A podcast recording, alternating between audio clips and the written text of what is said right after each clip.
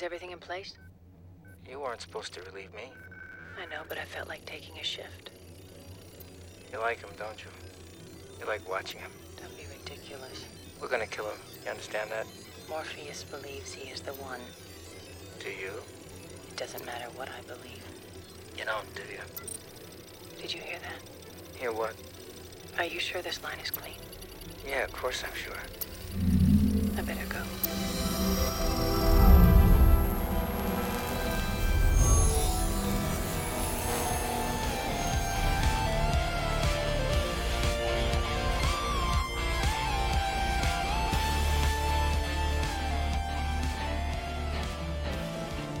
Hello, everyone. Welcome to another episode of I'll Give That 10 Minutes with me, Davey A. Today's episode is a very special one because it's for one of two reasons. One, I've got a new guest on, new friend of the show, and two, it's about one of my favourite films of all time, The Matrix.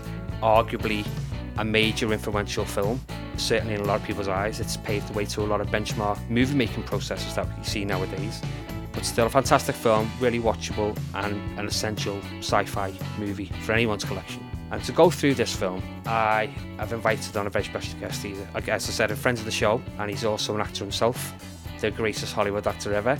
Time will tell. But yeah, friends of the show we've recently got in contact with and invited them on. So to shoot the breeze about the Matrix and, and dare I say many other things, I'm going to invite the one and only Mr. Stephen J. Holleran. Hello, welcome to the show. Oh, hello. That was a great introduction. Thank you. Thank you very much. how, how are you? I'm all right, a bit particularly in the throat. And I, I haven't done podcasts before, you know. I've done radio before. Yeah. Um, but nothing this confined, you know, where it has to be like in a podcast form. So it's it's new to me. I'm a virgin to this. Well, I'll try and uh, break you in gently, or as gently as possible. Please do. Please do. I'm just attaching my rubber glove right now. No, it's not that bad. It's not that bad. Is it made of leather? I hope not. 'cause, uh, leather, leather will come into play quite predominantly in this chat, I would think. But oh, I hope so, because I, I do like a bit of leather.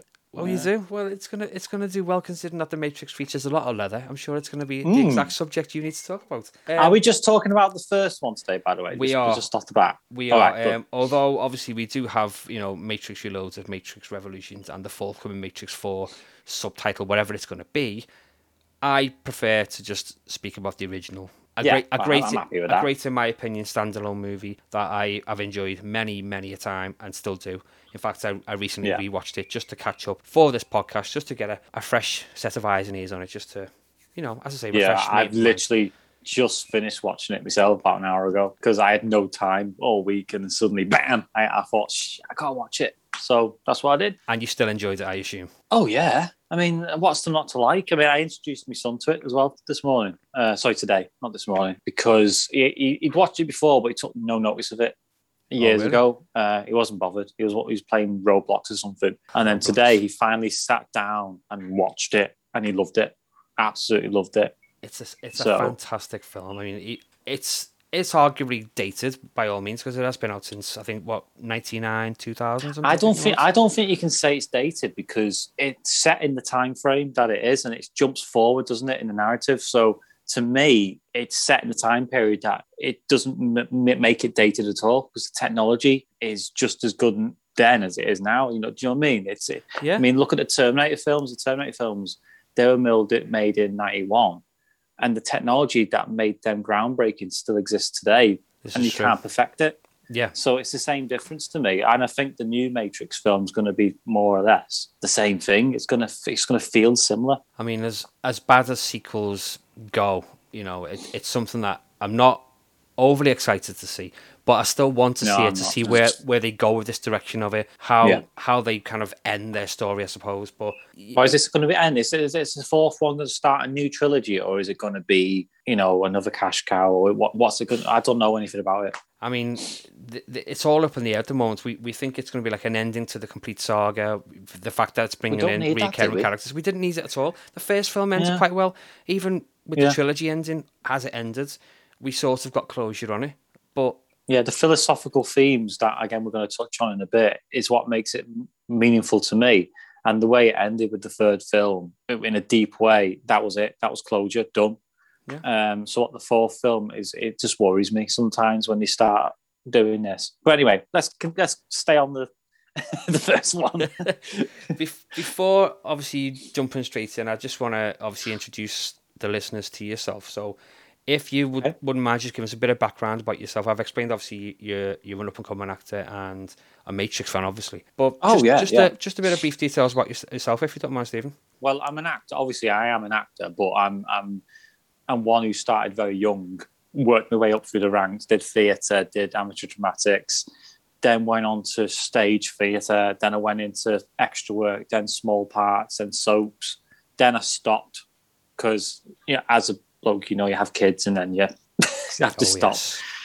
Uh, Ten years later, I, I got back into acting again. Lost after losing my hair and changing everything about myself, and now I'm just trying to find my feet again because it's a completely new industry than I than I remember. You have to do all sorts of nonsense now, and I'm now doing my own YouTube channel shows um, with a co-presenter called Harry. You know Harry, don't you? Oh yes. Um, he's he's a character, isn't he? Um, and He's feel bad 'cause hilarious. He didn't know. He didn't know that was coming on tonight, and I totally forgot that was to tell him. And uh, I do feel bad, so I owe him. I owe him now. But if you're listening, Harry, sorry. Um, but he, me, and him are working so hard at the moment to do what you're doing, which is create fun content for people. And uh, your support's been really good, so thank you. No, it's it's it's more than a pleasure. I was going to obviously reiterate the the thanks I was going to give out because it's been nice to get some feedback from the likes of yourselves and, and new listeners to the show. It's Yeah. always nice to get positive feedback, and it has been nothing but positive. So you know, the thanks go out to you as well. It's nice to get someone fresh on the show that's been following me and taking an interest and supporting me. So thanks to you as well. It's exactly, and, and this is Spotify, right? Isn't it? It's um, is it just Spotify or is it something else? I can't quite remember. It's pretty much available wherever you can get a podcast. It's it does go straight to Spotify first, but you can get it on a various number of outlets. You know, Castbox. You can get an Apple Podcast, Google Podcasts, Radio Public, and various others. So it's quite out there. Ah, okay. That's fine. I'll, I'll, I'll take a look then. Yeah, I'll take a look. If you like your kind of nerdy geekiness with a, a touch of scouse involved, then you know it's worth giving it a go. There's there's a there's a different topic for every every episode, and there's something for everyone. So I dare say there's something you'll Oh. appeal to. That's exactly. I think that's because Jenny introduced us, didn't she? My sister. Yes. She's the one who introduced us. And I think the reason why she did it is because me and you've got a similar way of looking at our content because we don't want to just stay in the same vein of Yeah, stuff. that's we correct, to really just throw stuff out there that that could hit a few genres, really. Yeah, I, th- Um, I think the aim is to get a really good mixed bag of different people. I don't want to just be a movie uh, chatting guy or a music guy or a TV guy. I want to try and be a, a very broad kind of spectrum in terms of subjects. So I'm hoping to get quite a wide range of people listening. And also because you're, you're a fellow Liverpudlian. I mean, I'm not technically from Liverpool. I'm from Runcorn, uh, Cheshire. But I want to create a talent pool in Liverpool. Do you know what I mean? Of different people, actors, musicians. Just get people all involved in this one little bubble. And I think that would work really well in Liverpool because every every one of my contacts seems to be Manchester or yeah. Yorkshire, and it, it doesn't seem to be. I mean, I'm starting to build up a good contact base in Liverpool, but it needs to be bigger, definitely. Mm. It's interesting you mentioned Runcorn because I was actually originally from Runcorn when I was a No, when when I first well I say when I was first conceived I was only conceived once. It's not like Neil coming back from the gen. but although I was technically given birth to in um, in Liverpool, I was brought up in Runcorn the first couple of years of my life. ah, So although I can't, so basically, you're you're like the John Bishops of the world who was born in Liverpool, I had a house knocked down, had to move to Runcorn, yeah, something like that, yeah. Hate, hated it, and then moved back. then moved back, and I've I've been I've been in Liverpool since, yeah, yeah. So it, so there's there's a nice little nod there. There's a kind of a, a Runcorn bonding sort of area there, which is nice. It's Oh, nice. it's good. And whereabouts in Runcorn did you live before we move on? Do you know, I'll be honest with you, it's that long ago I couldn't remember. But um, it Was, was- there, was was- there a shop, a chippy, and a pub there? I would imagine so, but as I was very, very young, I couldn't tell you where it was. It was literally the first few years of my life, and then we moved over. So I don't. Oh, so those bad memories have bled away now into something a bit better. Yeah, exactly. Ah. But, but you know, there's Good there's, for you. there's heritage there. There's heritage there. Yeah. So uh, again, you know, it's it's it's nice to have someone new, new on. I do obviously appreciate the, the time you've taken to speak to me today. No problem. No And, problem. Um, it's just it's just great that we've chosen such a great movie to start this uh, this journey together on in terms of podcasting because I mean it's Hmm. Matrix. I mean, what's not to love at the end of the day? Well, it's got everything. It's got everything, hasn't it? you- you're getting drama, you're getting action, you're getting great sci-fi scenes, you're getting martial arts, you're getting gunplay, bullet time, the major use of bullet time in it, fantastic storyline, fantastic characters. The whole way it was made, it keeps you going back to rewatch it and rewatch it because it's that gripping. and they don't they don't money cuddle you. They don't the, the people who wrote the script. They don't treat you like an idiot, even though they're trying to introduce you to complex themes. Yeah. They don't they don't go. Why did you do that? Well, it's because of this. Do you know what I mean? They don't. It's all made for a reason. Like when the cat walks across the landing, and yeah, they could have gone because of this, because of this, because of this. They just um, play about with the idea and then make you make you sort of come to that conclusion yourself about what that means. You know. It's a very easy plot to follow. Yeah. like you said, they don't model you. They just they just tell you what's the, what's the situation. Let's move on and deal with what's going on in the film. We don't. while eh, while simultaneously introducing deep notions, philosophical notions, which I really I can't get enough of with with these movies. it's great that they've got a good a good kind of a good meaning behind them. It's not just a hmm. sci-fi movie. It's not just a kung fu movie with guns in it. It's it's got a lot of back notes, like you say. It's got meaning behind certain characters and how they're portrayed and what they stand for and so on. And it can it can be that for some people because some people just switch off and think, oh, dumb action. But and, and sometimes it can on the surface look like that. But obviously it's got layers and you peel off each layer as you get to know and the rewatches, Yeah. which is what it's made for. It's a, it's so good. I remember the first, well, the first couple of times I'd watched it, colleagues at the time had said they'd seen it, and they came out thinking, "What if, what if- what if we're in the Matrix now? What if this isn't the real world?" And and so on and so on. I'm like, "Come on, it's it's clearly a movie, but it's a good movie. You can't read too much into I it." I mean, it, I'm not going to lie, it changed my life. It changed everything, what I perceived. Because at the time, I was, um, how old was I? About four- 14? I can't remember now. Fuck it. Um, basically, um, I, I was working in a paper shop and I was young and I saw this movie and I went, oh my God, everything they're saying about it. What, what does it mean to be real? What does it mean to be human? What does it mean to touch something? You know, that that what Laurence Fishburne said, um, Morpheus, he went, what is real? What do you, how do you define real? And it's electrical impulses, which. I've heard before Yeah. in Star Trek, because I, I watch Star Trek and they say, well, what's real as well? And, and what what is the level of consciousness? What is existence? And it changed everything for me. and a lot of people, like you say, they just take it as a as a as a film, like an action movie. But there's so much backstory, back thought to put into the film. Like you say, references to you know human existence and what it means to be alive and so on. Those kind of films, they make you come back because they just wow you that much. It's not. It's not and, just and about- that's why they're good and that's why they're good like the, the, the films of the past um, they, they teach you a lesson in the narrative and it's it has got a veneer of action and whatever but there's a raw meaning behind it Hmm. and that's why it, people go back to them and not to these dumb ones that are made now I totally agree. You're listening to Davey A's. I give that 10 minutes. Jeez. I mean, it's just going off off the opening, um, the opening sort of few scenes. You've got the build Yeah. up where the cops are about to go into the building to to capture Trinity, played by uh, Carrie Ann Moss, and I love it when the agents turn up and that cop who just says, um, "You can take that Juris my diction crap and you can cram it up your ass." I'm like, yes, yes. Straight away, I know there's going to be some comedy in here as well as great sequences. Because you need that, you Yeah. need a bit of a bit of comic relief in it, just to make it more humorous and more well easy there, was that bit there was that bit uh, obviously not, i'm not jumping ahead but i'll keep keep it brief when he's literally they're doing the, the play fighting you know morpheus and, and neo Yeah, yeah. And there's this one little bit where he just goes and kicks in, and that's funny. Uh, I Yeah. don't know why it's funny, but it's funny, and it's those little humour that doesn't take away from what's going on, but it's there and it makes you laugh. I do like those moments. there was times when I'd watch it thinking, well, if I'm on a computer, who's watching me? Am I being watched from a, a virtual world? Am I being changed in somebody else? Am I using a persona that could be misconstrued as someone else? Very thought But provoking. that, that, and and the, the thing with me, especially when as the years have gone by, is that it does unpack a level of truth in the society we're living in because we, especially after 9-11, because I was, it was not long after that when the Matrix, well, before it when the Matrix came out, but and then how the media covered it and how the media is now, the way they sort of manipulate, fabricate, and Hmm. and then what what is real in that control grid, and that's where the Matrix, it just mean it's more relevant than ever. Do you know what I mean? yeah, yeah. The initial meeting between Morpheus and Neo, and Yeah. he asked me if he believes in fate, and he says he doesn't because he doesn't like the idea that he's not in, in control of his own destiny. and I really, Yeah. I really sort of felt felt kind of close to that particular state because I'm I've been like that loads of times. You know, people say, "Oh, it must be fate if you didn't win that prize or you didn't get that particular job or achieve what you did." No, it's not fate. I control what I do in my life. If I want to get a certain job or get a certain thing, then I strive to go and get it. I'm not relying on hmm. some mystical force to guarantee that I get this thing. Like, it's not. It's not going to happen. And I related straight away. I was like, "Yes, Neo, exactly. The world around you is not all hmm. pre-predicted. It's down to you to decide and change what you want to do."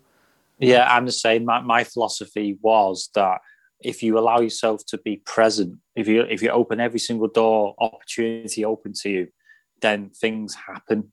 They come to you, and then obviously people assume that's fate. Oh, you you, you wouldn't have got there if you hadn't have done this. Well, no, it's, it's just just I'm like a I'm like a leaf in a stream floating around, and I'm just knocking into things, and that's how life is, isn't it? A leaf in a stream. It's an interesting uh, metaphor. I like that. I like that. I'm like a leaf in Oh, a stream. got. There's there's more to come. it sounds very zen. I feel like I should be hitting a gong right about now, which I'll Oh have yeah, to. but uh, again, this is what these movies are about because they're taking it from that that genre, really, aren't they? They're translating it into Western culture, but the, these ideas are centuries old. You know how how they deal with cause and effect, especially in the second film, they deal with that cause and effect approach. Um, but anyway, you continue because I'm going to keep putting in. Just a quick a quick summary, really, because obviously there's there's people out there. There's not many many of them, but there are people out there who haven't even seen the Matrix yet. Obviously, a brief summary. oh, blasphemy! But I know, I know, I, I don't speak to those particular people, but there are people out there who haven't seen it. You know who they who they are, but you, you know, for those people who haven't, essentially, Okay. Thomas Anderson, who is a computer programmer by day, played by Keanu Reeves, is also a computer hacker named Neo, who's striving to find the Matrix, a system of computers that he's been obsessed with for a long time. The Matrix being a computer generated world run by a set of machines where we humans are in this machine as a power source, essentially. And everyone's living their lives in this machine, a bit like a virtual reality game, I suppose, but much more advanced, to be controlled. And one by one, these humans want to leave, they want to become into the real world and fight for the human race because the machines want to take over. It's very kind of Terminator esque. It's got that same Yeah. same sort of, you know, the, te- the the machines want to take over the world and destroy all the humans, and the humans want to fight back. It's been seen in many various sorts of films, but you take that main theme and then you make it into this amazing film where you have great action sequences, great characters with good backstories. The visuals are great. I just think, in terms of that particular genre, again, similar to like the Terminator and so on, it stands out as one of the better ones. Mm, definitely, You do definitely. you do feel like you want the humans to beat the machines, you know, because there's real struggle there. There's there- real there is. there, isn't they don't want to let go. They've relied on these machines for most of their lives, and yet Hmm. if they leave, they go into a you know a desolate wasteland, an apocalyptic world where there's not much there, or you could Hmm. stay tied to a machine which controls your life the rest of well controls the rest of your life. So it's it's a hard one. Do you stay or do you go? Yeah, yeah, definitely. seeing how good the Matrix is, and I should say as well, I love the fact that when they're in the Matrix itself, all the visuals are shot with a green tint, a green colouring. I assume because when I first saw the Matrix, it wasn't that intense. The green. Um, I think it's because they were trying to sort of not be too obvious with it. But then in the second and third, the green tint was really more present, and then they went back and re-edited the, the original Hmm. to to sort of have more of a green tint, which I thought is okay because if you look at the old um, packaging, um, it was there wasn't any green at all That's right. Yeah. on the old packaging. Yeah. And then they've, they've gone back and retro, retroactively changed it to suit the rest. But again, it doesn't, doesn't mean mean anything really. I mean, I, I watched it today on YouTube because, you know, the- and but I had to rent it because I don't come find my DVD anywhere. Um, I know, but I'm glad I did because it was in ultra HD and that, so you could see a lot more in, in the in Yeah. the picture. And yeah, like you say, the green is much more present in this version. You know, It is. It is. I like again. It's to differentiate between the scenes that are shot in the in brackets real world and when you're inside Yeah. the Matrix. There's a scene when Neo's back gone back to work at the office he works for, and um, he receives a package from you know UPS style driver, and it's got a really amazing kick-ass Nokia phone and that we all wanted when the Matrix came out with the sliding mouthpiece. Which was an awful phone, but we hmm. all loved it because if Neo has it and Morpheus has it, we all want to have it. But so look, I've got this one. See, that, see, that's retro for the purposes of the of the show. It's a flip phone that Steven's just whipped out. Much It wasn't Much- anything else. much yes, much like a, a, Mat- a Matrix star phone. You know, Neo would, would be proud, I'm sure. But he I gets like the retro. retro's always good, especially with me. I love Hmm. like 80s and retro stuff. But he answered the call straight away, and Morpheus is guiding him out of the building to avoid the agents that are coming to arrest him, and guides him to climb out that window. Now, given the choice, you've never seen this guy before, and yet he's telling you how to get out of a building by jumping out of a window onto a what do they call it? The window cleaners use? I can't think what it's Uh, called oh, uh, scaffold. It says scaffold. scaffold. Yeah, yeah. I mean, But it's not a scaffold, is it? It's more like a. a well, I can't, remember now. I It's, don't- one of those devices. yeah. Yeah, go on. The window cleaners lift. I'm going to call it that. That'll do. For me. Would you use yeah, we'll- we'll get it later in bed. So, so this guy, this guy who you've never seen before, but you've been searching most of your life for, advises you to get out of a window on the top floor of a building and get onto a window cleaner's lift to avoid being arrested. There's no effing way I would climb up that window. Given the situation, would you agree or would you disagree? Oh, I, I, mean, I was watching it myself before, going, hmm, he could definitely get around that corner bit, but then getting on the scaffold was the issue because there's no way on it without having to really hold on for dear life, you know. No way would I get up there. I'd happily get arrested and then see And what it's just to emphasise the fact that he's still in the system, so he's still in control of his fear,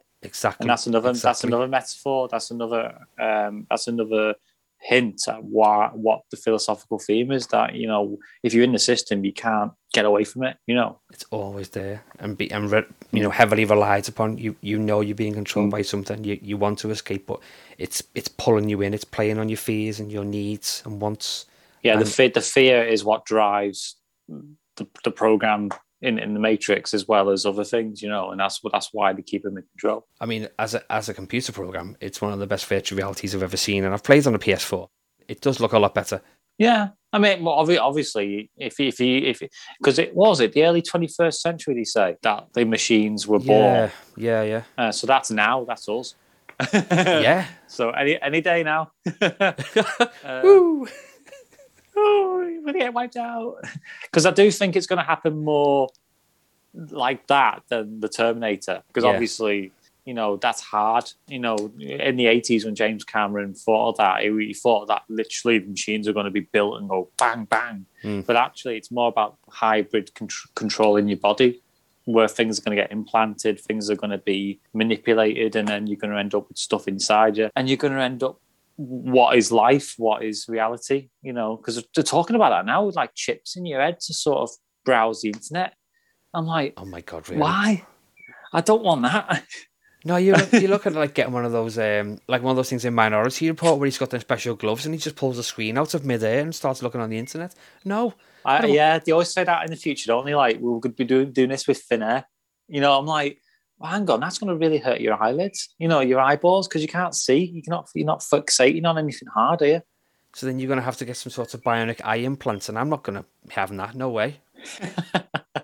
Well, that's the thing. We're that's that's why smartphones are so much. Everything's going on them because it's you have to have it everywhere you go. That's why I've got this one, this flip phone, because I want to be off the phone. Mm. And but it's getting harder to do that with this day and age. we do rely heavily on phones, on smartphones, on the system, which is a yeah, again, which is again, metaphor again. Yeah, like system Matrix. of control. I don't like this. I feel like I want to smash my phone, but it's brand new. I better not. I need it. well, don't. you need it. It- It's necessary as long as you know how to put them down. You know that that that's all that matters. Because like now, I can hear the birds singing outside, and I'd rather hear that than be on my phone. You know what I mean? exactly. You've got to appreciate you know nature, Mm. real world, real life. It doesn't all have to be on the end of your screen with social media and whatnot. and this is what the, this is what the film's about. It's about um, appreciating. Oh, obviously, as time goes on with the other movies too, about life and over dependence on technology, and obviously the control of your life and your destiny. And and I don't want to be a part of that. You know. That's fair. Anyway, you continue. You continue, sir. I shall happily. With the skyscraper screen, obviously, uh, Neo decides not to jump out the window and he gets arrested by the agents who want to interrogate him with the premise of using him to get to Morpheus and find the last remaining human city and destroy it. The whole hmm. plot of the movie. What I did like about that scene is first, Hugo Weaving was fantastic as Agent Smith. His initial hmm. speaking role with Neo, with the whole, you know, the book full of his file and hmm. Making him choose between being this human character or this hacker character. But it's the bit when Neo says, I won't tell you what's going on, I'll give you the finger, give me my phone call. And he closes his mouth shut. And I always Yeah. get freaked out by that because if I get a blocked nose, I can't breathe. I can't breathe. And he had his his mouth physically closed and trying to breathe through his nose, and I felt really sort of claustro- claustrophobic, and I struggled to breathe. And I saw that scene. And being an asthmatic, it's never a good thing. So I was like, Well, again, Hu- Hugo Weaving right. Um, again, it's like again harking back to the T one thousand and Terminator Two.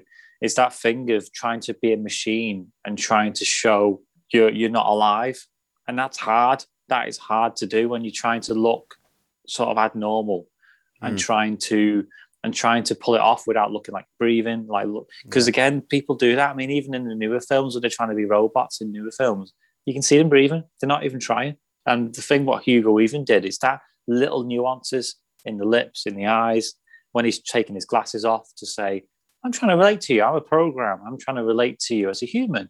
Look at me. And, and then suddenly Neo rebels and he goes, hmm, and puts his glasses back on again, uh, like a computer, because it didn't work. yeah. You know, and it's those little little moments that make him a really scary character.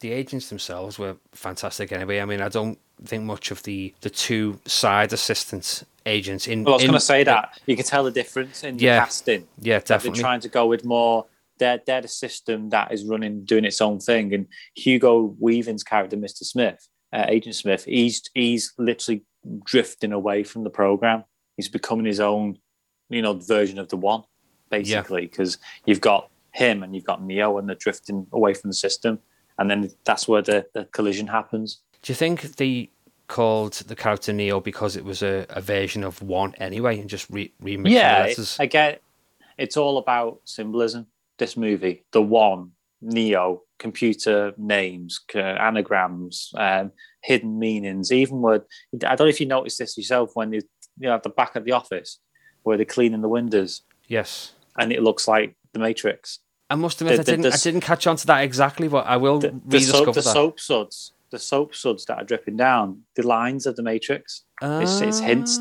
that hints that you're in the matrix Didn't notice that. That's a lovely little thing to look out for next time I watch I, I only know I only noticed that today because I was actually looking deeper into the hidden meanings of the film, and I could see when it was going down down the window, and Neo's looking at the window, and he can see the code already Oh in, in the soap God. suds. But Wow. obviously, you can't see the code. You can just see the lines dripping down and the way, and they're wiping it away as if to say, "You can't see that." And oh God. those little moments, Like mine just being blown.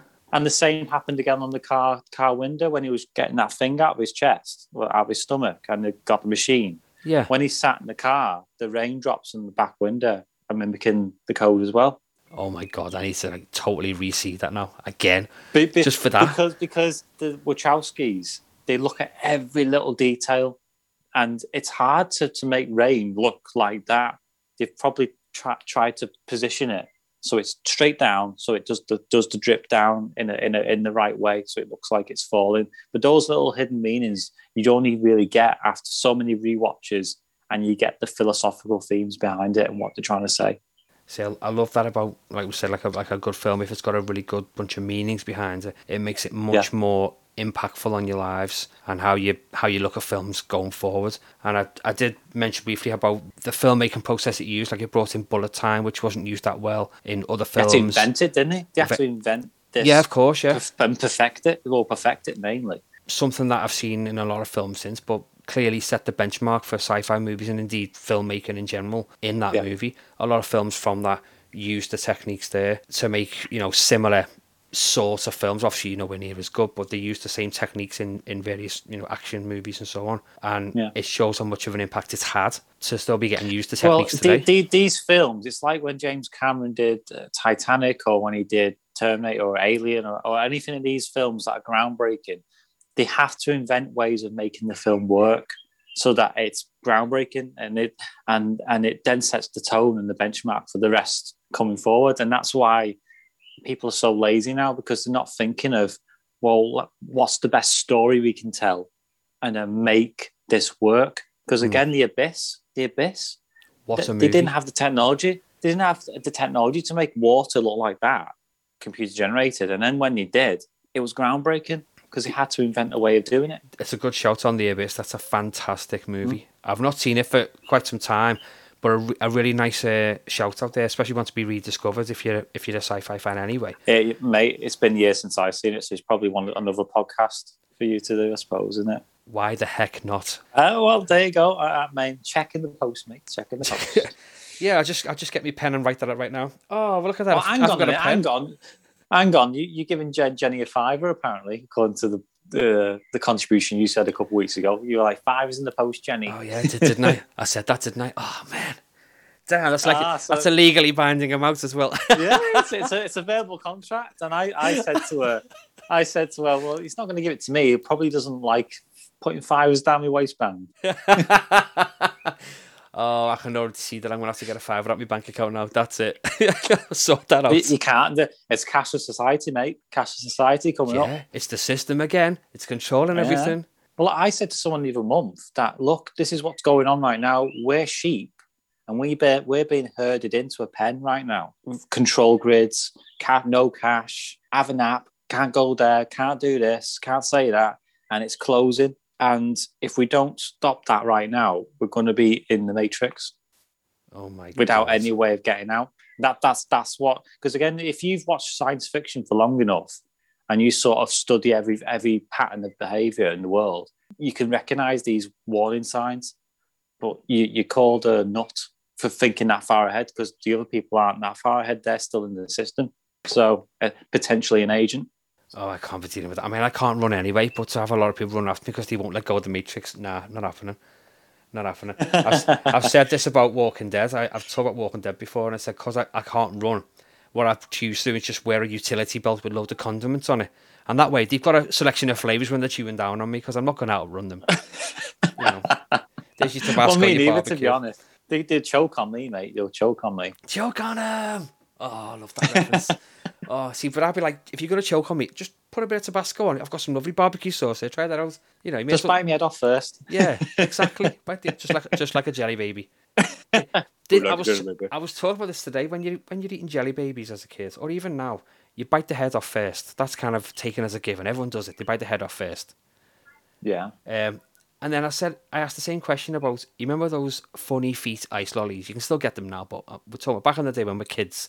Strawberry flavour in the shape of a foot, and everyone I've asked has said that they bite the big toe off first, and I always remember biting the little toe off first. I don't know if that's a weird thing or not, but everyone that I've asked, You know they bite the why? big toe off Because you're not part of the system. You're not part of the system. You think outside the box. That's what Ah, it is. Okay, okay.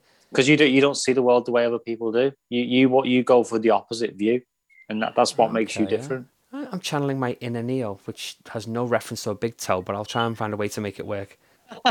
Well, we'll come to that later when we're in the bathroom scene. yes, yes.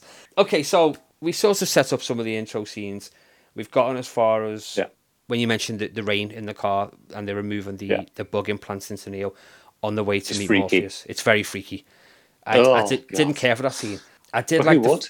Well, yeah, you've got a essentially a piece of metal in your stomach that becomes that turns into a weird looking like bug that suddenly goes back to normal when you take it out. But yeah, But does your belly button have a hole in it? Does it really Um, have a hole that goes all the way in? I I would like to say no, but I'm not hundred percent on my anatomy, so it's possible. Well, maybe it's because it's the Matrix and it can alter his alter his body to to enter it. But why not go with it up his ass? It's already there.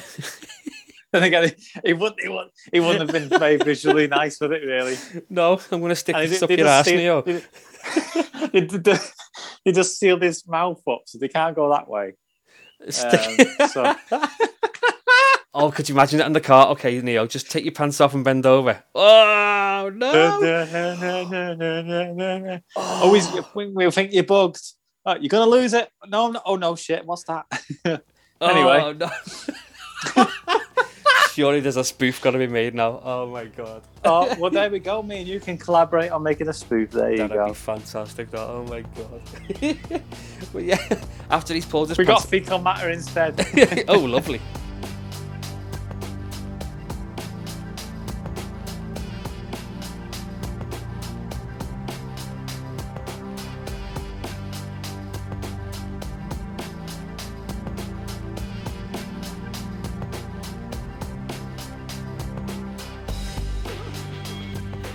But after he pulls his pants up and he uh, decides to go and meet Morpheus, After he does that, yeah, yeah.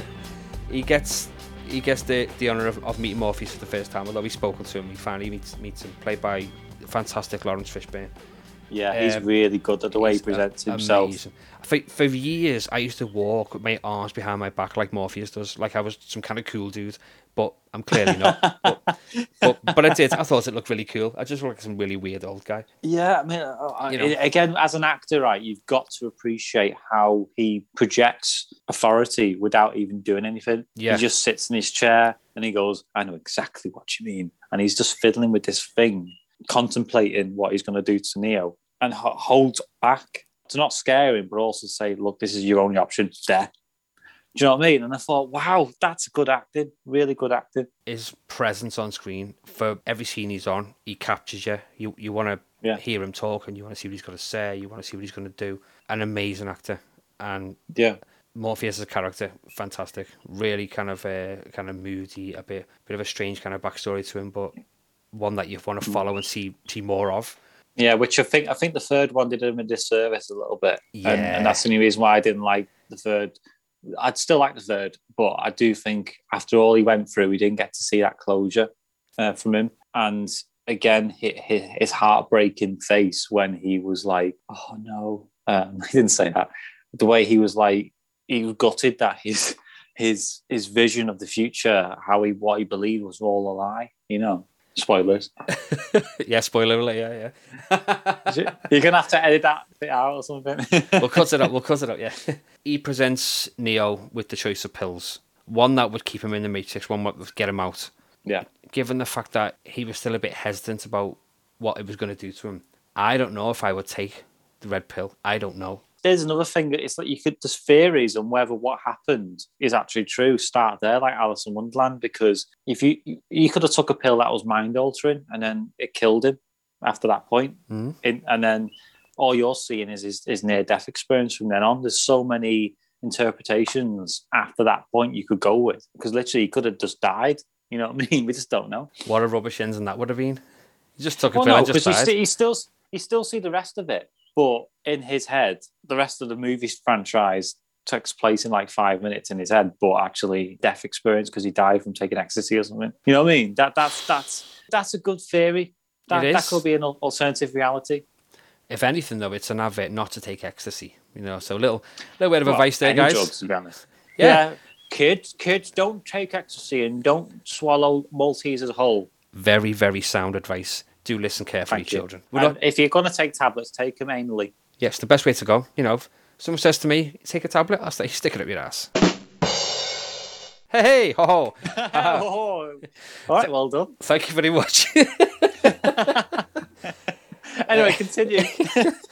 so, so he obviously takes the pill that would make him leave, would make him leave the Matrix if grants them the signal to find him in the real world and get his body out. And I, I made a note about this. Waking up in the real world, pipes and goo. Because that's all I saw. When he wakes up, he's covered in pipes connecting to his body and he's just filled with the slime and sludge and goo. Not a nice way to wake up, is it, really? well, that's how we all wake up. We fall out of our mum's vagina, covered in shit, basically. Do you know, again, another good meaning to it, what it, what it actually stood And for. another, another another metaphor. Well, the, the only thing I thought was, why don't the machines just be, behead them and kill them right there and then? Because then they won't have they won't have any people to sort of rebel against them. Or then again, oh, I'm forgetting it's a system of control in it. Yeah, it's it's the So- it's a dominant uh, thought pattern in this entire thing. Is that it's a system of control? The, whole reason why the whole thing exists is a, um, a, a vicious circle of control. So literally, they can't have the human condition without a, a tiny bit of hope, and that hope has got to grow, and then it's got to reset and go back to the beginning what a What a horrible world to wake into, though. All those chambers with people in who were just all essentially like- they- batteries. They all look like me. Am I actually talking to you now, or am I on the Matrix? I don't know. But with this glitch that's going on my camera, it could be doubtful. It could be doubtful right now. Well, I've uh, well, mm, uh, uh, you, you don't know what's real, do you? Can, can you touch something in in, in your physical physical form? Again, like you say, the the electrical impulses are what's making you feel something in your brain, aren't they? So that could be a lie in itself. This is a Remember the tasty? Remember remember the tasty wheat guy? What's his name? Mouse. Oh yeah, who was in Neighbours? I believe. about food. Was he? Yeah, there was a Oh, few. it was yeah, Australian. There was a few was Australian actors on it. Yeah, yeah. But yeah, tasty Ah, wheat, well- tasty wheat. Yeah, he was talking about well, what what is tasty wheat taste like? Because if the machine's programmed it, it could not taste like tasty wheat. It could taste like fucking anything, really. But that's again, that's just alluding to that uh, mindset of what if this isn't real? What if we're actually not experiencing the true thing? You know? I didn't like the look of that tasty wheat and it looked like snot in a bowl, but you know, mm, Well, For- Cypher, Cypher had a point when he's cutting into like tender meat or whatever, and he's like, hmm, "Ignorance is bliss." No. uh, do you know, it was one of those things where I also made a note about that as well. It's Cypher makes a deal with Smith because he wants to get his body put back in the Matrix, sick of the real world, and he's in a restaurant having a steak, and I thought that steak looked bloody gorgeous. My It mouth did. watered. And it's the way it's filmed. Again, the Rich, Rich Wachowskis, they just know how to film something so well. Because even that little bit of meat, cutting out a little bit of meat, it's like a M&S adverts, isn't it? All over again. It's like, this is not just meat. And it's all dripping with goo. And I was like, oh, this is, oh. this is so, oh, you're going to wank over this in a minute. Hang on. A- am, I, am I allowed to say naughty stuff like that? you just got to say what you got to say, you know. Sorry, children. we love steak. anyway, go on. But yeah, I was. I'm sorry, I forgot my chain of thought now.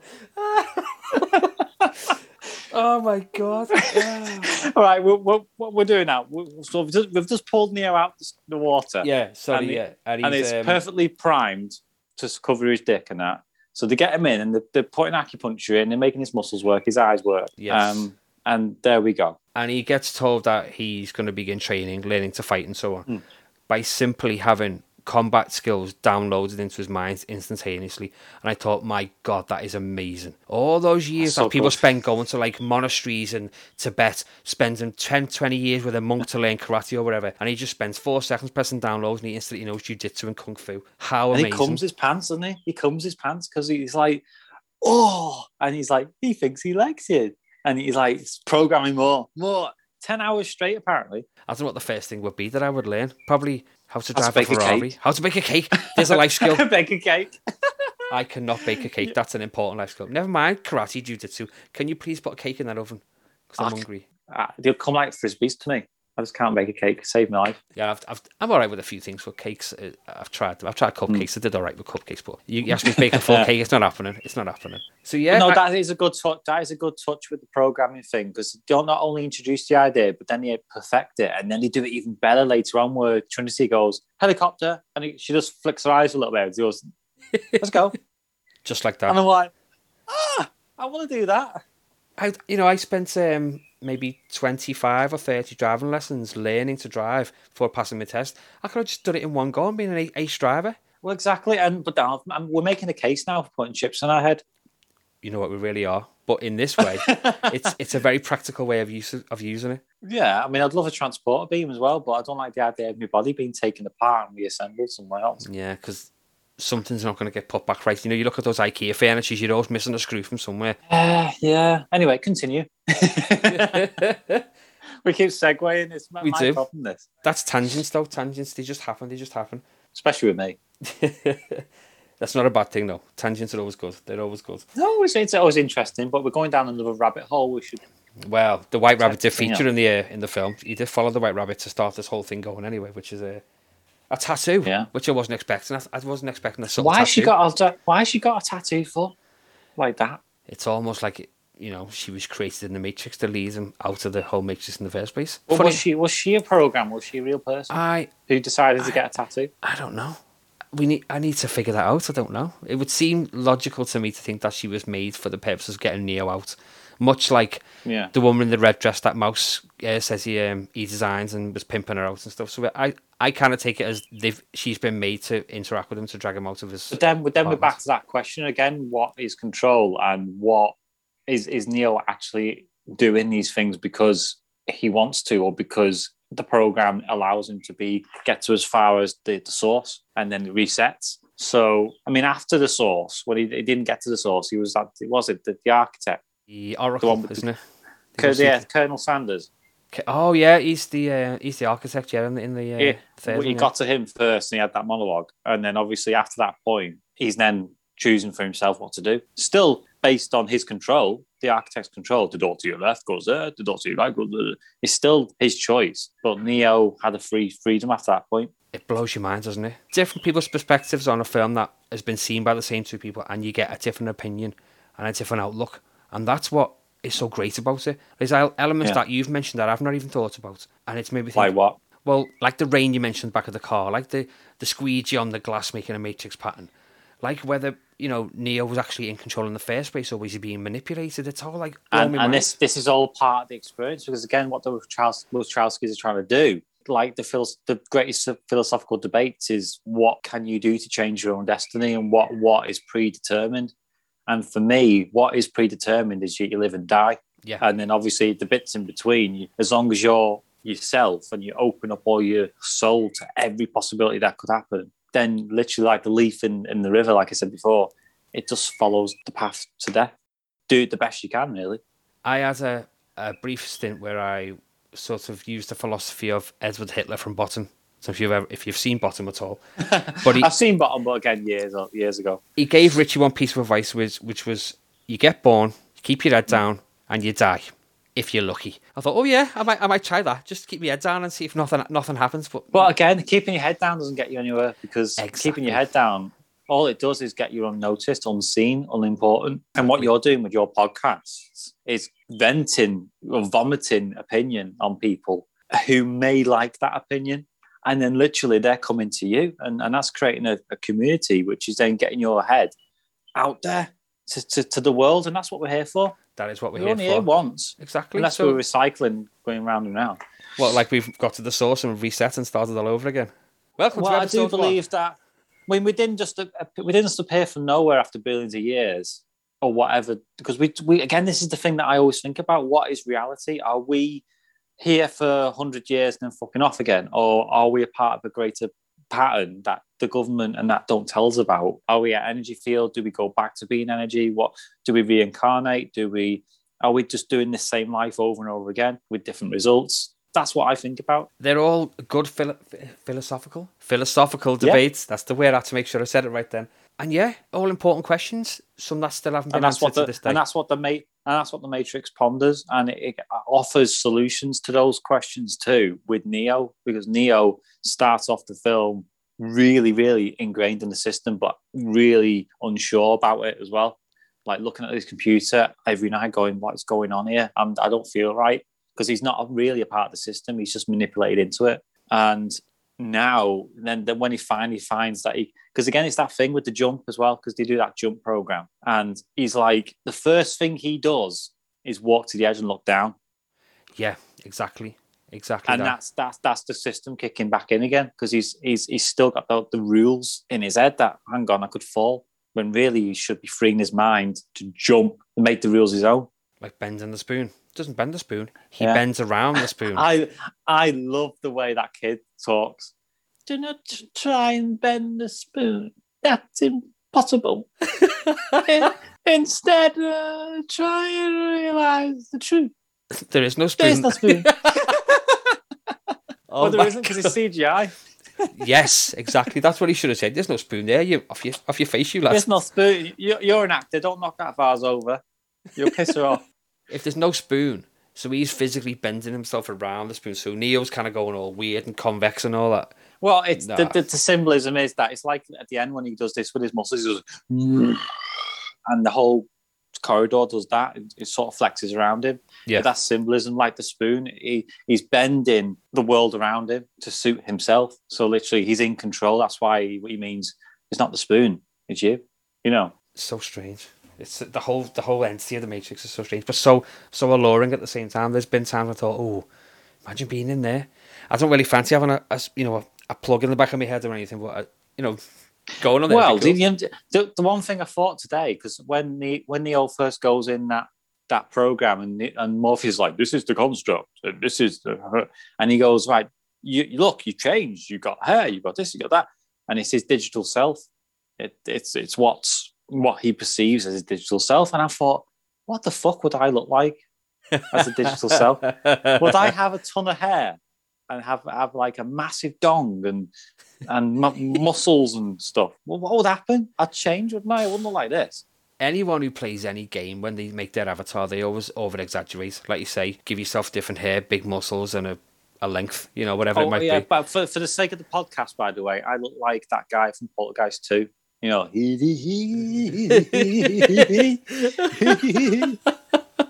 that's who I look like. There's a nice mental image for everybody who's listening.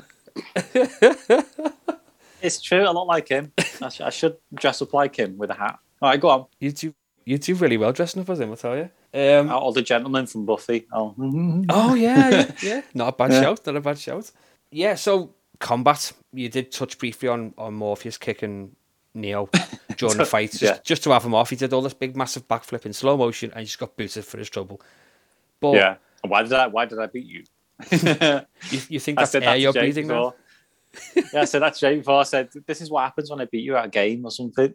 I say, "Why did I beat you?" You think what is it? You think my uh, my being stronger or faster has anything to do with my muscles in this place? Again, freeing your mind to the fact that actually there's no rules in this reality. You know, you're not breathing, you're not using muscles because your muscles are outside the game. You know, so bend the environment. You can. bend it to your will. It all boils down to like some of the key ending scenes where Morpheus gets captured. Um, Yeah. Because they get done the dirty by Cypher, which we've discussed wants to trade himself back into the Matrix and eat a steak and live the life. Well, can I just say that, by the way? Cypher, even though he's a bad, bad person, you can really relate to him. If that was done nowadays, he'd be like, oh, he's a chauvinistic pig who only thinks of himself. Mm-mm. But no, there's a re- relatable thing. He's the one who wanted to take the blue pill.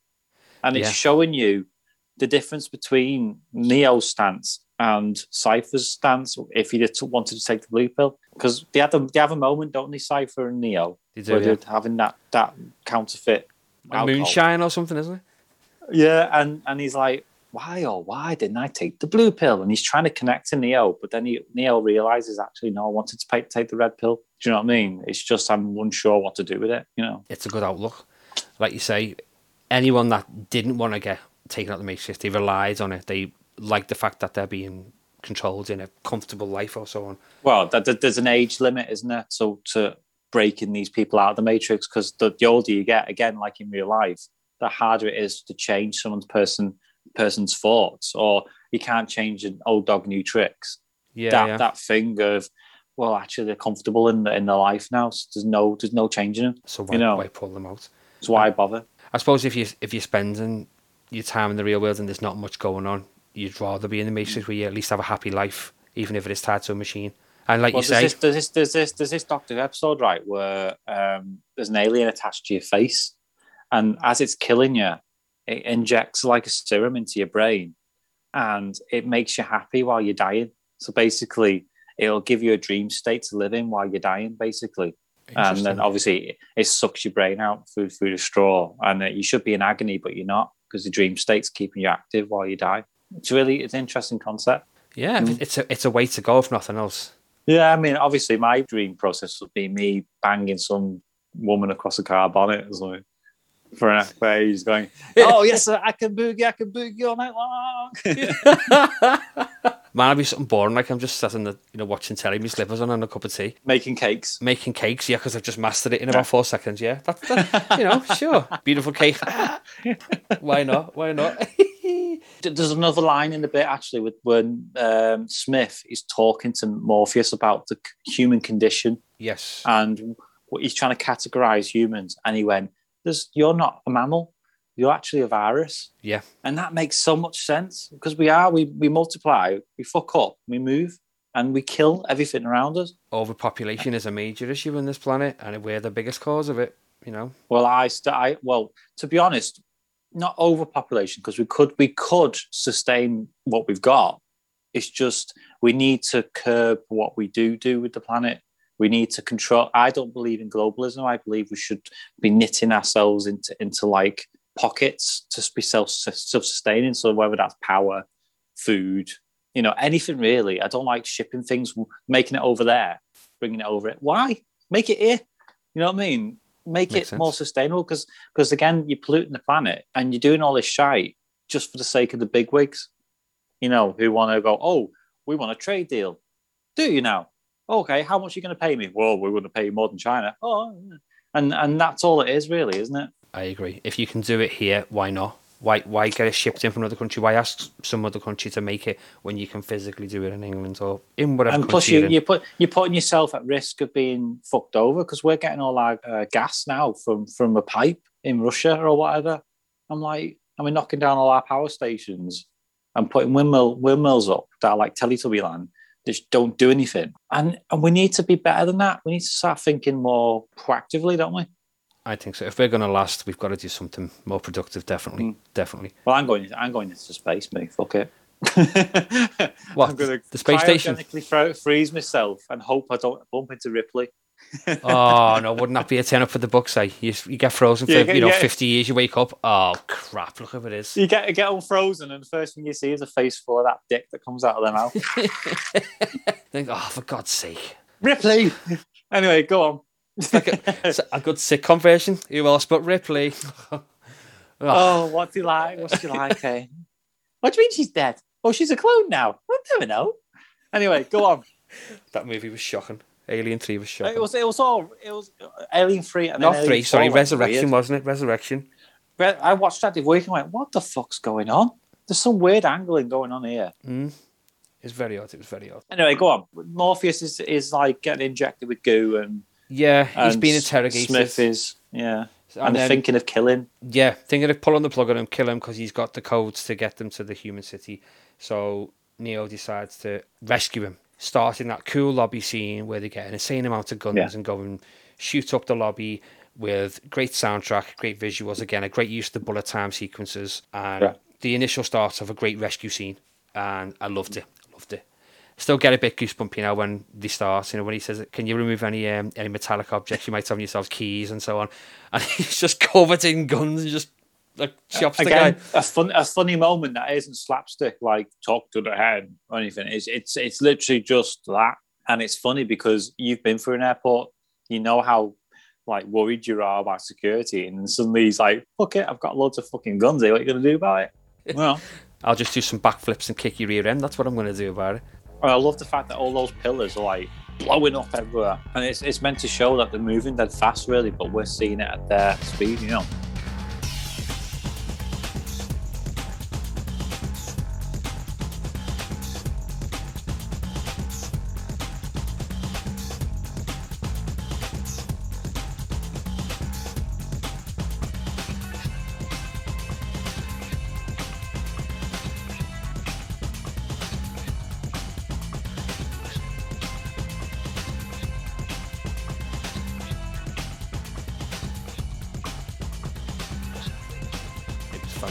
And and Hmm.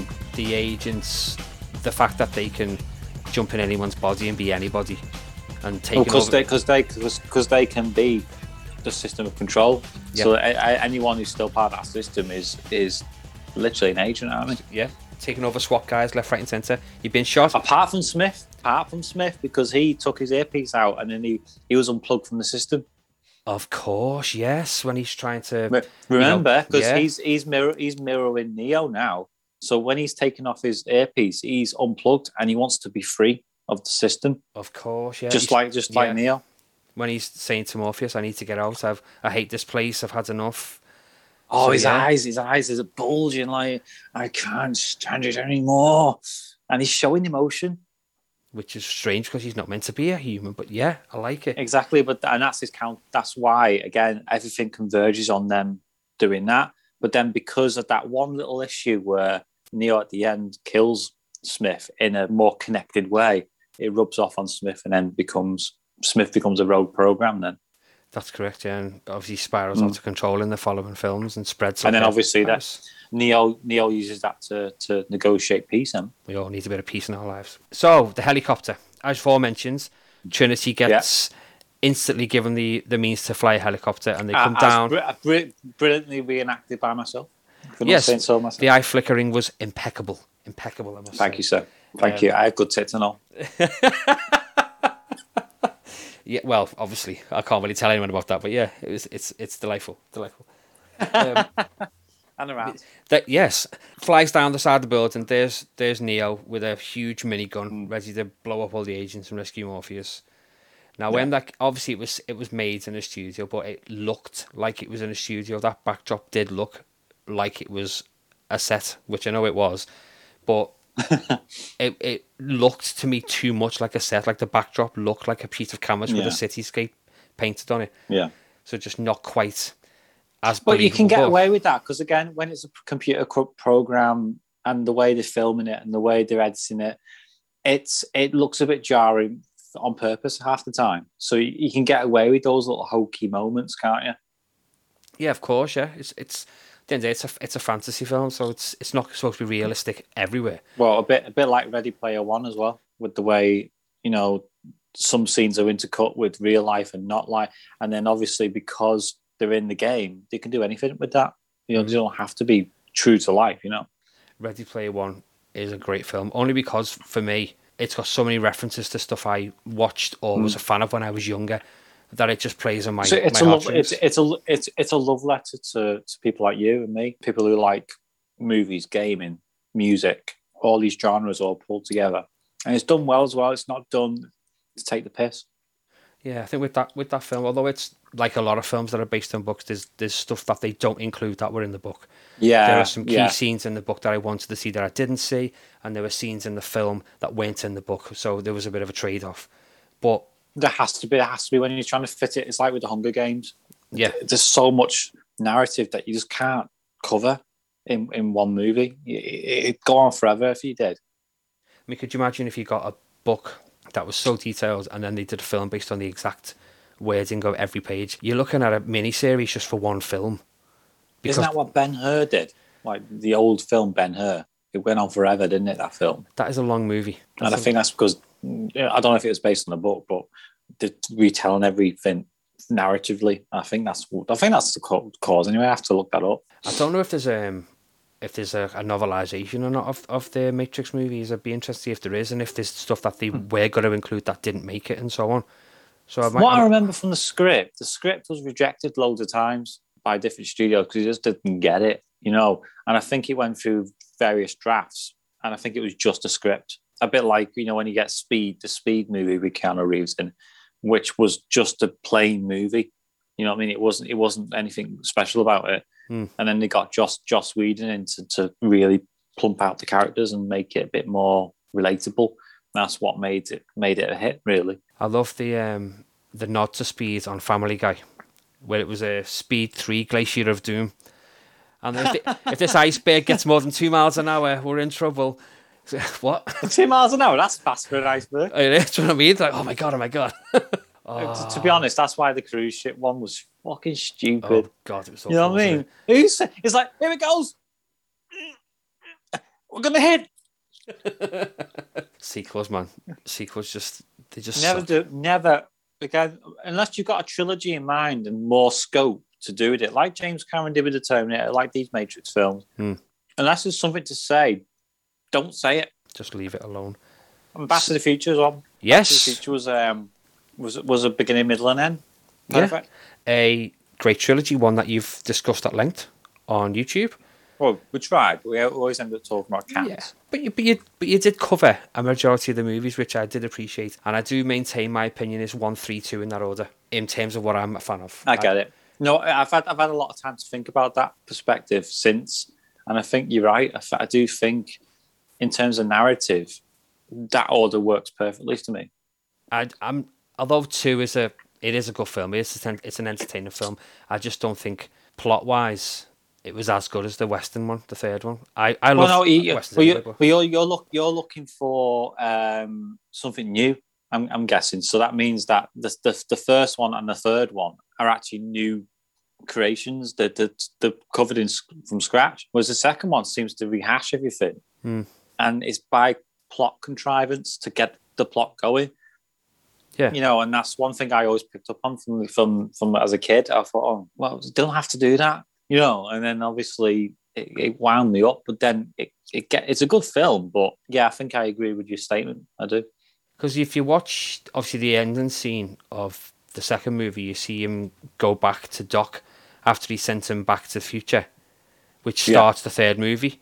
So if you just Yeah. take Back to Future 2 and just completely get rid of it, you can put them two Yeah. back to back and it plays out Exactly. perfectly well. It- You don't need Exactly. that. It's, it's the same with um, when you watch Star Wars Rogue One. You can Mm. watch that ending scene and go straight on to New Hope, and it's seamless and it just fits in perfectly well. Yeah, well, again, I, I, I'm like you. I think as long as you've got a beginning, middle, and end, and keep it like that, and it's not done based on contrivance, you can we can watch them and enjoy them for decades. But it's just, it's just when you look back and go, "Oh, why did you have to do that? And this is what I'm worried about with the new Matrix. Mm. They don't have to do this. And the what, what I'm seeing from behind the scenes is a lot of social justice creeping in, which I'm not like crazy about, and I'm not really against either. But I just it's destroying concepts because you have to shoehorn this stuff in to make it work. And I just don't want them to go back and go, oh, actually, Neo wasn't the, the one; he was someone before him who allowed him to be the one. You know, and and, and it's a woman. You know, and, and that's where it's going. I'm And very, that's how it feels. I'm very skeptical. I know it's nice to hear that you know Laurence Fishburne's coming back in and Carrie Ann Moss is coming back in and Keanu Reeves is coming Oh, is he coming in. back? From Laurence Fishburne. From what I've from what I've read, he is. I don't know if he's in much of a role. It Ah, could be a cameo. It could be he gets CGI's in. I don't know, but I've heard he's he's in it in some sort of capacity. Uh, you know what? What's the point? That's if, what I mean. if unless you're going to reprise, it's going to be another one of those freaking like with Star Trek or like with Star Wars when you bring in the old cast just to kill him or to, to bring in the, the newer blood. But then it's like, what's the fucking point? yeah, What's the fucking point? I would hate for this to be we're going to do a new trilogy and, like you say, pass on the book to a younger person, you know, the other one or whatever it might be.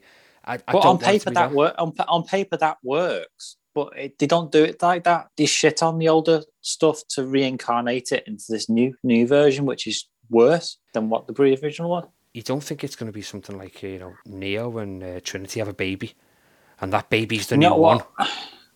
Well, I again, it depends on what angle they do because Carrie Ann Moss is doing all the lifting. Oh, really? Yeah. Okay. Yeah, she's the one saving him. He looks like a Logan-esque character who's been who's disheveled and not happy with his life or whatever. And I assume where it's going is that Neo's been dethroned from the one and it's going to be replaced by someone else. A bit like they did with Terminator recently with Hmm. Dark Fate, where they killed John Connor off and Oh, yeah. replaced him with a Mexican woman. Of course, yeah. It's, it's, and I think that's where they're going with it. And I don't like that. Just leave it fucking alone. What if it is going to be a, a Mexican replacement like El Uno? Is that the one in Spanish? I Uh, don't know.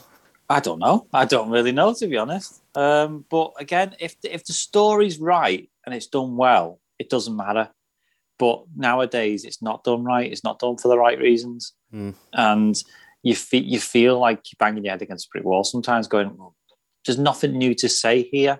So why are you trying to say it? The Free Matrix films done everything they could say about philosophical themes and and even social justice in some ways about how we how we treat our planet, how we treat each other, and even what you can be like in the Matrix. But I just don't like the t- the direction. I don't know if Laurence Fishburne's coming back, and it's the free the free pairing again. I'd be willing to give it a go just for that. Fingers crossed it produces a entertaining film, even if it isn't a good one. I, I, I know. I know Smith isn't coming back. I know that No, I don't believe so. No, After having been, they may be they may be recasting him as someone else. you know, it's going to be some sort of agent type character still still in the Matrix somewhere. I don't know. Yeah. Time will tell. You know, it's been a we we I, again i it's that thing of giving it a chance giving it yeah because again i love the fact that on set photos and that are showing practical effects again so they really are doing it practically and they're doing it well so i'm excited just for that I wait with bated breath for that one. Um, i know i don't know when it's going to be out like it who could knows? be next year Who knows? Who Yeah. knows? One thing I do need to talk about is the heavy use of leather in the Matrix. oh oh Why you does don't have to talk about it I, well, I, I want to know why everybody has to sport some sort of leather jacket or leather outfit in a majority of scenes. when you Uh. when you, when you're online, it's like saying if you're online, you wear leather. Why is that?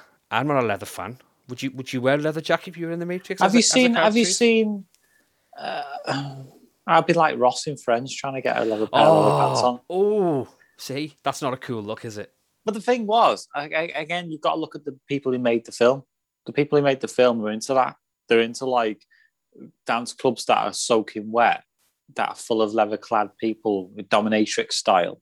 Yeah, and true. that's just their that's just their veneer. I think I don't I don't think it really matters what. Uh, again, I think as soon as I think what they're trying to say with the film, I think is when you're mainstream, you wear normal clothes, but Yeah, when you're okay. fringe and you're outside the system and you do your own thing, you start dressing more like, haha, look at me, and it's like leather, you know, and it's it's very like dominatrix style. It's it's not not normal looking.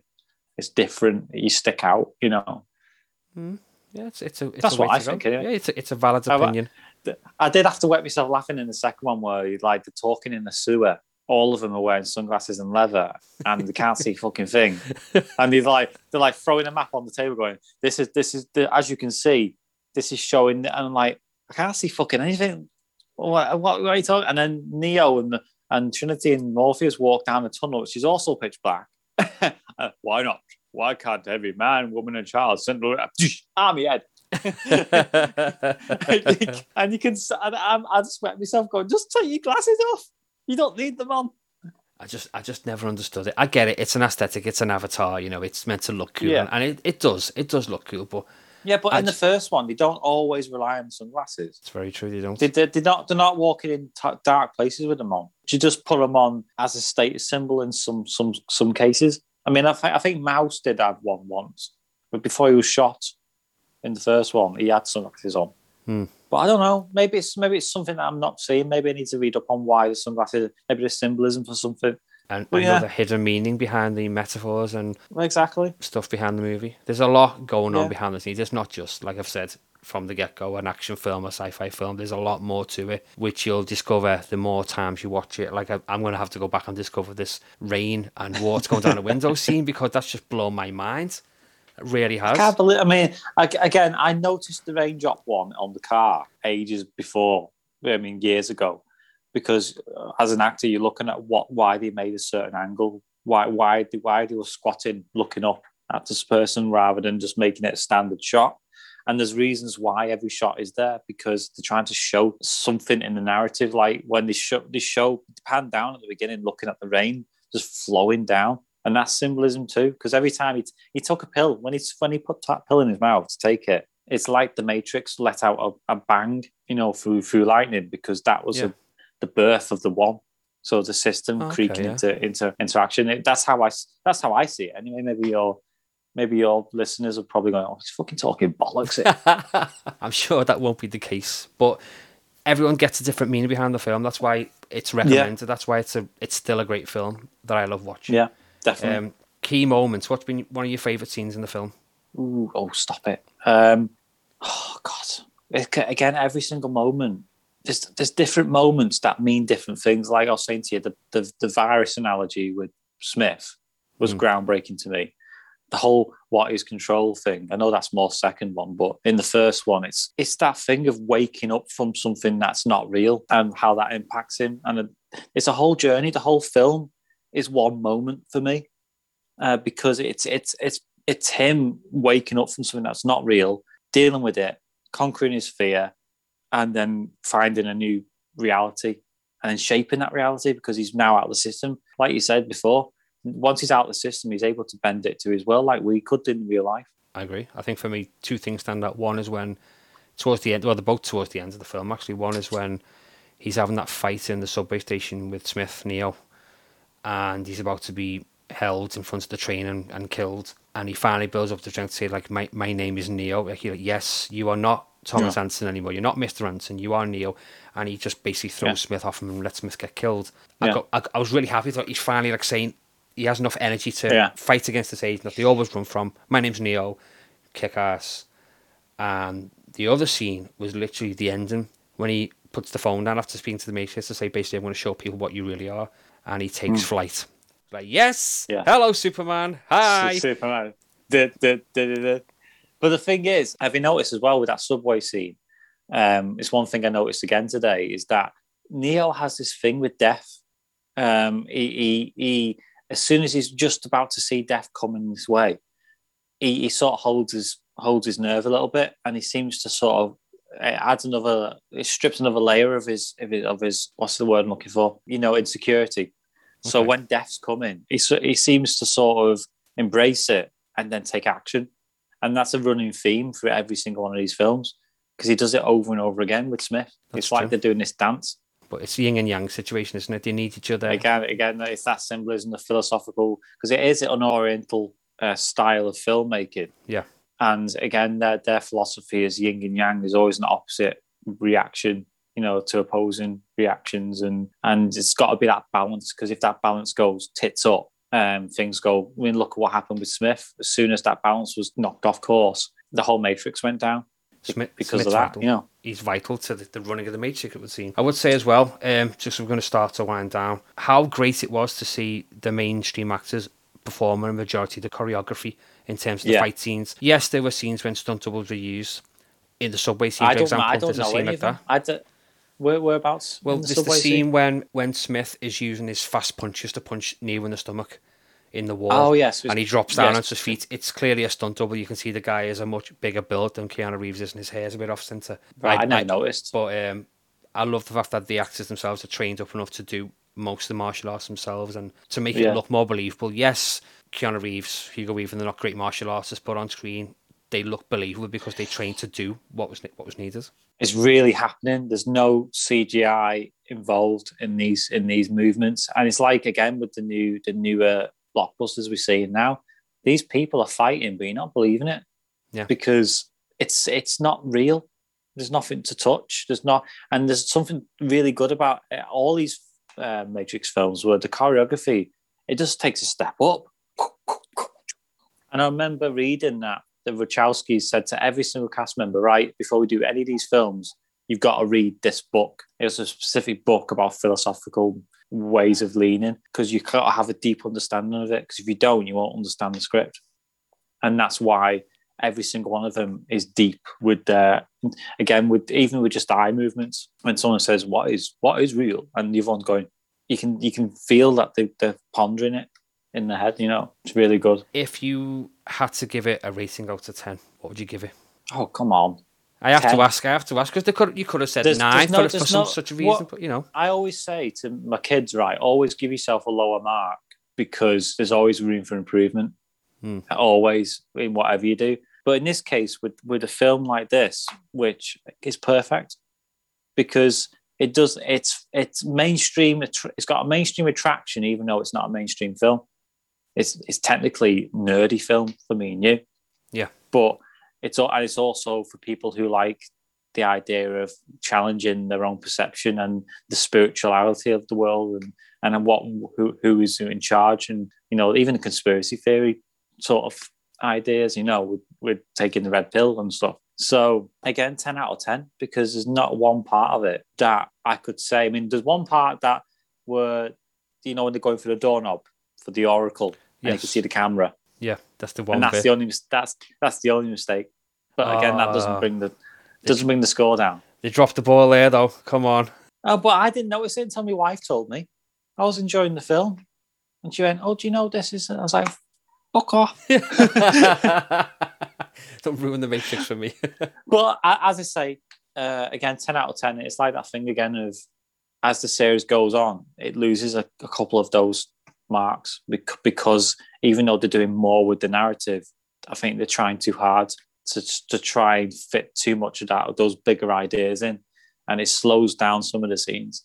Whereas the first Matrix doesn't have that. It's just con- it's concise. Great opinions. I mean, I, I'm inclined to agree. It's it's ten out of ten. If I could give it eleven, I would, and I will. I'll give it eleven out of ten. What the hell? Oh, come Let's on! You just ta- break your own ta- system. I kind of just turned that knob to eleven. It worked on Spinal Tap. This one goes to eleven. Oh, oh, but but now you've just broke the Matrix. Oh no, there's a glitch. Oh no, what have I done? You've just you've just thrown off the yin and yang, and now we're in chaos. Thanks. Well, I'm not gonna I'm not gonna get I'm not gonna be able to do well tonight now. I'm sorry to have ruined your evening. I'll still stick my ass in the freezer. hey, if that's how you want to spend your evening, that's your business. so I'm, I'm going to wind down. Um, what I would like you to do, if if you don't mind, is um, give some people a bit of an insight on how they can follow you, get in touch with you, and keep up with your work oh, that you're doing. easy. That's easy, fella. That's easy. Literally, I'm on YouTube, so search my name, Stephen with a PH J Holleran, or even Stephen Holleran. You can see me ugly mug and bald, and I've got a load of videos on there. And my co-star, co-presenter Harry Scott, uh, search him as well. Although he's harder to find because he's got like he's really daft with social media. So he's got like dozens of profiles and trying to streamline it. So I think the best thing to do is find me first, and then by extension find him because he's just as as as big a part as our streaming life as possible. I'm on I'm on live tomorrow. We're doing improv comedy again, so that's going to be a stupid night of fun. But here we go. Excellent. I'm sure it's going to produce a lot of numbers for you. I can personally say Stephen is a hoot. He's been a pleasure to chat with, pleasure to get That's to know. very quick. And um, yeah, what's been, I don't know, hour and 20 minutes of chat seems like 10 minutes. No. really. It has. I'm sure we started an hour and 20 minutes ago. I bet we barely spoke It's about. mad, isn't it? There's so there's so much I wanted to, to talk about with, with not just philosophically, but every frame of this film I wanted to talk about. You know what we should do? We should do like uh, a, a movie watch along where we watch the film in real time and pick them up as they come up. That sounds perfect. That's definitely something to come back onto. I would love to do that. So I will. But obviously, we can't do it online. We'd have to sort of watch it. Oh, we'd have to stream. We could stream it because then it's not copyrighted. Yeah, yeah. Yeah, we could do that, yeah. Yeah. We'll Mm. definitely get something sorted. Listeners, as you know, if you want to get in touch with me, it's via social media, Davey 10 Mins. I'm on Anchor as well if you want to listen to the podcast directly from there, but it is available in various podcasting outlets. I'm on Castbox, Radio Public, Google Podcasts, Apple Podcasts, and many more. So just search for Davey 10 Mins or Davey give that 10 minutes, and I'm sure you'll find one of the episodes on there. Goes out saying that Matrix is fantastic and we both thoroughly enjoy it and recommend it. Yeah. Please make it your life's work to find it, watch it, and enjoy it. And even com- if it's just even if it's just for a guilty pleasure, just watch it because it changes your life. It make it makes you think outside of the box that you've been put in, and and and you need that enlightenment because if you don't have it, you know you're not going to think past a certain point. But yeah, Stephen, it's been an absolute pleasure having you on.